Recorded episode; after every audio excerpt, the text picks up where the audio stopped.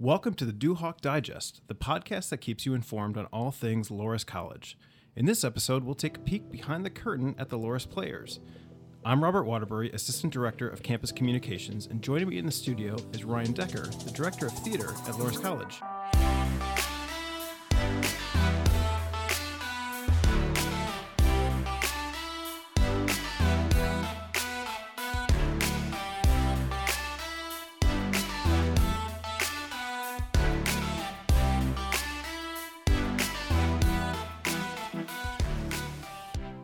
Welcome to the DuHawk Digest. It's good to be here. Well, thank you so much for taking time out of your day to join me in the studio. Yeah, no so, problem. Thanks for having me. I know you're busy this time of year, so. I'm busy every time of year. So you've been here at Loras for, this is your second year. This is my second year, yes. So what, before we get into Loras and the players, what, how about a little bit about background on you in terms of what's your theater well, experience sure. and what led you to Loras College? Um, well, I think a big factor is I'm originally a Dubuquer. I was born and raised in Dubuque. Uh, went to Dubuque Senior High School and uh, was very involved in the uh, theater program at Senior High under uh, Aaron Dean. And uh, decided to pursue that in college. So I went to uh, University of Northern Iowa. And they have a, an incredible faculty there and facilities, and really enjoyed my time there. And I moved back to Dubuque. Um, and a little bit before I came back to Dubuque, I started a company uh, called Trainwreck Productions, which was a nonprofit uh, theater company here in Dubuque, uh, with some friends of mine and also some uh, Loras alum that uh, also got on board and, and joined the company. So that was a pretty exciting time. Uh, eventually, I moved to New Orleans for a spell, um, ended up doing a bunch of acting and directing down there, and uh, went to the University of New Orleans for grad school. And uh, after that, was looking to move back home because uh, I, I was missing Dubuque quite a bit. And uh, just coincidentally, Doug Donald happened to announce he was retiring about the same time I was looking to move back. So okay. Sent in the application, and that's how I landed here. Nice. So it's a, yeah. it's a, a culture shock to go from Dubuque to New Orleans. You know, it's it, it is in some ways. You know, it's a it's a bigger sort of party Mardi Gras type culture down there. Mm-hmm. Um, but I was sort of attracted to New Orleans because there are a lot of similarities to Dubuque. Uh, something about being on the Mississippi River felt comfortable. Um, a lot of the architectural things, the, the uh, fleur-de-lis is everywhere down there. It somehow just felt like a sister city to sure. Dubuque. So okay. It was a nice compromise between wanting to get out of the small town Midwest but not necessarily wanting to go to New York City or Los Angeles or live in my car, so. Sure. And then in terms of the performances or the acting, different mm-hmm. things that you've done, what's anything in particular you kind of lean toward? You did any um, drama, comedy, musical? Is there anything in particular that you kind of focused on? Or? Oh, well, I think it kind of depends on um, what my role in it is. Um, when I'm acting, I, I tend to get a... tend to do very well in the uh, dark comedy roles. I seem to get cast in them a lot. It's a sort of nuanced performance that I I believe I play pretty well, and apparently directors do too. um, and then when I'm directing, uh, I, I really enjoy um, sort of the bawdier comedies and musical comedies. Um, and, it, you, you know, on the opposite of that, I really enjoy the uh, the... contemporary ensemble shows. So I know there's a lot in between the two of those styles, but I, I really prefer to be on, you know, w- one of those ends of the spectrum. Okay. Yeah. Nice. So, and you've continued, even since you've been to, to come to Loras, you've continued to, to act on your own in different. Yeah. When I have time, I, I, I try to audition and, and stay active in the community. Um, this past summer I did a, um, Mary Poppins, a role in Mary Poppins, and before that uh, was in Calendar Girls. And uh, over J-term this year, I wasn't teaching, so I directed a, a Rock of Ages down at the Grand Opera House. So um, yeah, I try to stay active in the larger community when I have the opportunity to. Sure. Yeah. So let's look at the at Loras now. So you come to Loras mm-hmm. and you are now directing the Loras Players, which is in its one hundred ninth year as yes. a program, which is pretty spectacular in and of itself. What's it been like then since you've been to Loras and kind of in this role? Oh, what's it been like how? It's been a lot of things. yeah. um, th- it's a it's a new environment to me in that um, it it is one position here. Um, so that is something that I'm still adjusting to and seeing. Uh, well, how how do how does student leadership play into uh, that understanding that there's one person running uh, this program? Um, also, it's a it's an educational environment, so there is also wonderful opportunity to program shows like. Uh, This fall we did Oedipus Rex. Last year we did Hedda Gabler. Uh, those are shows very worthwhile, very worth exploring, though not uh, necessarily commercially successful at this time. So uh, we have the opportunity in this sort of educational environment um, to explore challenging scripts that are uh, worth our time, though they might not be commercially successful projects, you know. At another theater, we might not consider doing Oedipus. Okay. Yeah. But and how have the how have the students taken on these kind of these more challenging performances or, or works? Well, I, I think they've been doing a fantastic job. Um, uh, I don't. I suppose that's a tough question for me to answer. I, I don't really know how they're they're doing necessarily personally, mm-hmm. um, but I, I hope they're enjoying it. I, I seem to there was. Great student feedback when I heard uh, when they heard that we were doing Oedipus Rex, which is not something I was necessarily expecting to hear. Everyone excited about Oedipus Rex, you know, considering uh, Silent Sky and She Kills Monsters were the other two major productions this year. But uh, um, they seem to be into the picks so far. I know we've only had two seasons of programming, so uh, we'll see if that.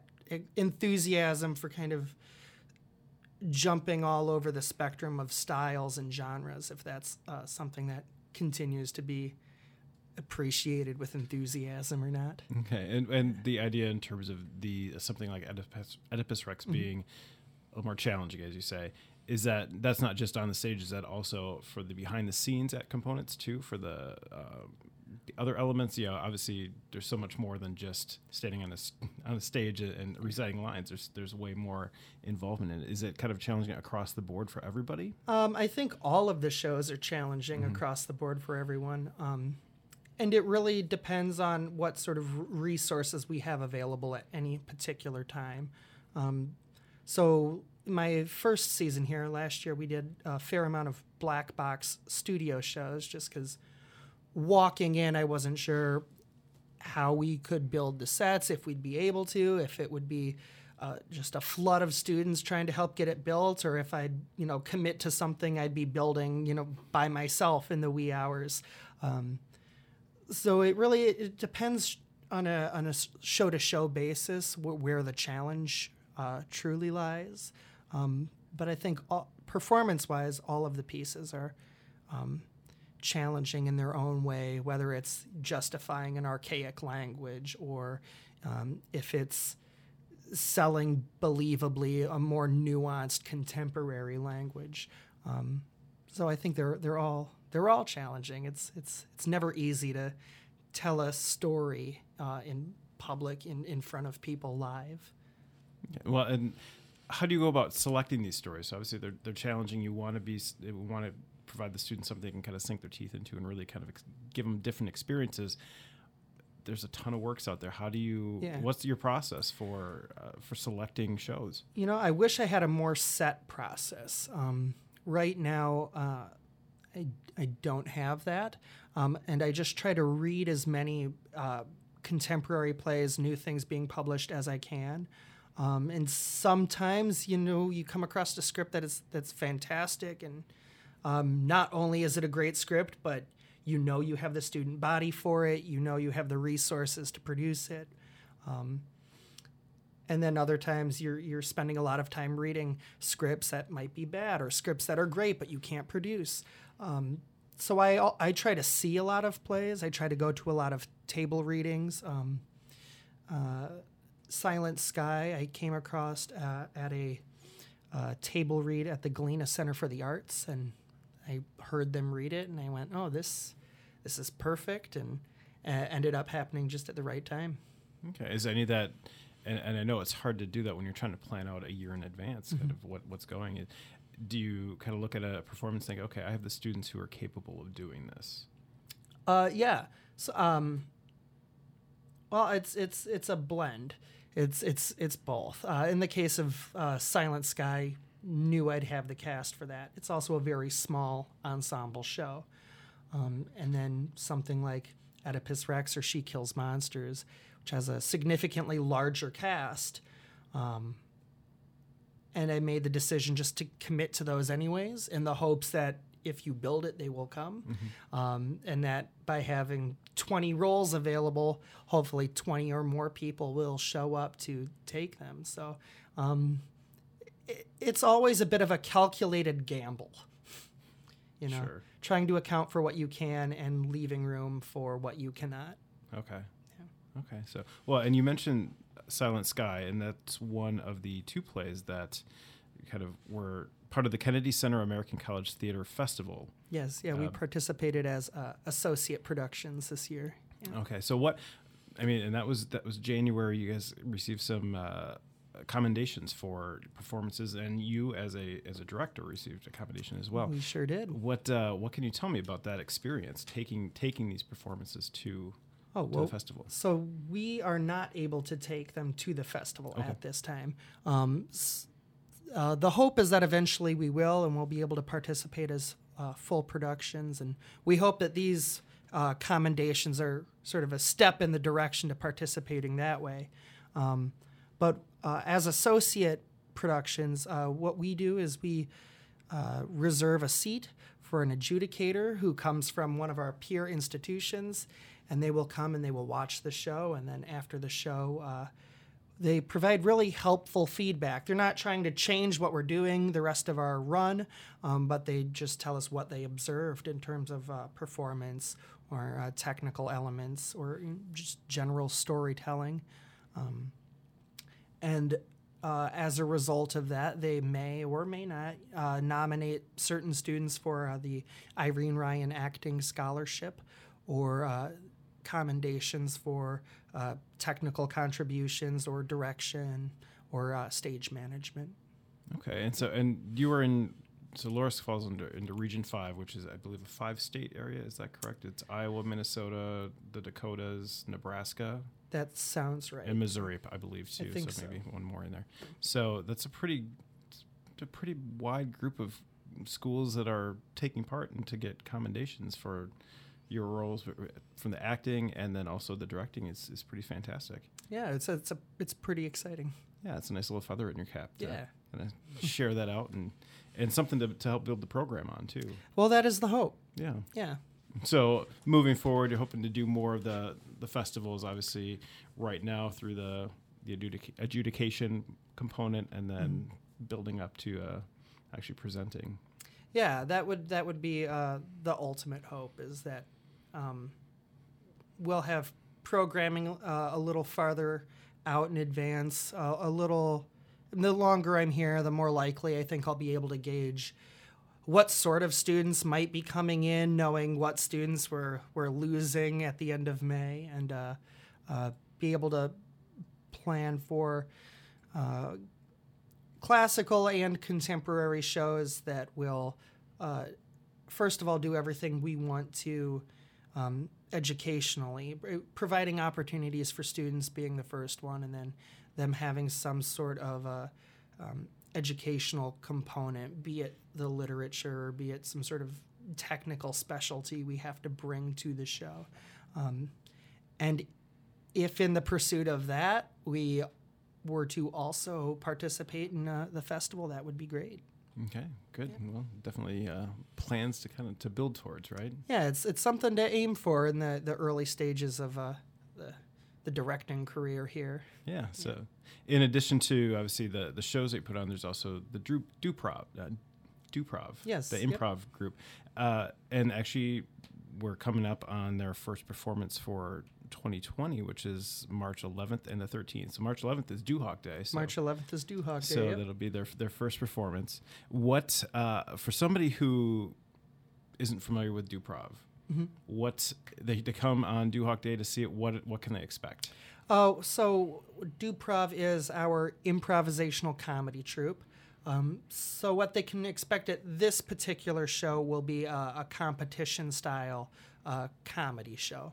So they will take suggestions and input from the audience and uh, improv a, a variety of games against each other um, uh, and uh, sort of determine who, who is the champion, who is the funniest, who can you know, pull the comedy rabbit out of a hat and uh, and and win this little...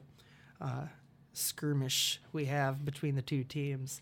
Um, so that is what DuProv is this coming semester, is that sort of competition style. And then uh, opposite of the competition, we have uh, just a regular uh, improv showcase. So we're the plan right now is to alternate between a showcase and a showdown. Okay. Yeah.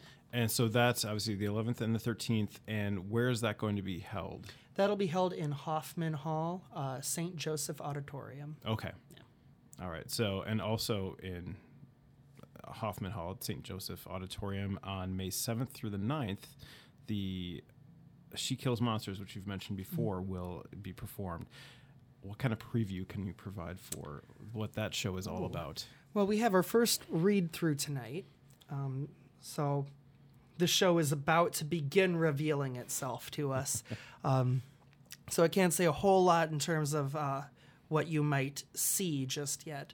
But uh, the, the story uh, is about a girl named Agnes and her younger sister, Tilly, as well as her mom and dad, um, die in a car accident. The play takes place after the accident, after the deaths, and Agnes, uh, while cleaning out her uh parents' place, discovers her younger sister Tilly's old D and D notebook, and she takes that D and D notebook uh, to Chuck, the guy that works at the local game shop, to sort of decode what is this thing. And and just to interrupt, so interject yeah. real quick. So D and D, for anybody who's not, oh. is Dungeons and Dragons. Dungeons kind and of Dragons, a very popular role-playing game. Yes. Um, so she takes it to the local the game shop. Yeah, she takes it to the game shop and. Uh, The guy there recognizes that this is uh, a D and D module written by Tilly, and Tilly is of some local fame in the D and D community. Um, so Agnes decides that she is going to play this game, um, and she has Chuck as her dungeon master in the game. And um, as she plays this game, the adventure comes to life, and Tilly herself ends up being a character in the D and D game. And uh, over the course of the play, Agnes starts to realize that it's not just a D and D module, it's also a bit of Tilly's own personal journal or diary, and starts learning about Tilly as she plays the game. Um, and there are some complicated emotions and some complicated family discoveries that happen over the, the course of that uh, discovery. Okay, and is this this is considered a, a dark comedy? Um, it's considered a dark comedy. Okay. Um, uh, I, I I've recently reread it again, and, and I'm not sure how uh, dark it is in in the traditional sense of if it's a very deeply dramatic or sure. disturbing comedy, mm-hmm. um, but it definitely touches on some sensitive issues, on uh, um, uh, sexual orientation, on uh, bullying and harassment. Um, so it, it is classified as that dark comedy, um, but it it, it's got it, a little... it doesn't quite feel like a dark comedy. It, it feels like a comedy that just has some very uh, serious, almost on-the-nose moments about what is acceptable and okay. what is not acceptable. Okay, and you said the first table reads for that, so mm-hmm. that's a nice that's a nice kind of teaser to kind of yeah. kind of set that up. And, and again, that's going to be May seventh through the ninth, and that will be actually the final Loras Players performance for this academic year. That is correct. And then you're busy trying to plan out twenty twenty twenty-one academic oh, yeah. year. Yeah. Any any ideas yet for what you have going on for the fall, at least? Um, well, there are, there are some regular programming things we know we will be able to expect. Um, we always have the twenty-four hour play, or I'm sorry, uh, the one-day play, um, which is where we take students and they are locked into the they're locked into Hoffman Hall for twenty-four hours, and at the end of twenty-four hours, we open a show. Um, so that's always fun. Um, DuProv will continue. We will likely have another um, fall showcase and spring showdown. Um, we have the, the Christmas radio play, happens every year. Um, so those are some regular things that we're, we're sure will happen. Uh, next year is also a, a musical year. We do a musical every other year, so we'll expect a musical sometime next year. Um, also next year we begin... Uh, our co-produ- co-producing relationship with uh, the Dubuque Fine Art Players. Um, and we will be collaborating with them to produce the annual D B Q One Act Festival, which is a performance of uh, award-winning one-act playwrights, um, which is, uh, I believe this is the oldest one-act play contest mm. um, in the United States. So that's exciting to team up with them to produce that. Yeah, so no rest for you. You're just going to keep plugging along. Apparently I'm a masochist. That's That seems to be. Well, it just makes it more exciting then for everybody here to kind of something, to, more stuff to look forward to and really kind of see how the, the Loras Players and how the, the theater program develops. Yeah, it's, it's, it's very exciting. And we have some great student leaders that come forward to uh, do things like direct those uh, uh, Christmas radio plays, to be the team captains that lead the DuProv troops, um, and also o- organize and uh, uh, run the one-day play. So um, there, there, there are teams of people beside me working on it, but yes, it, it is still felt.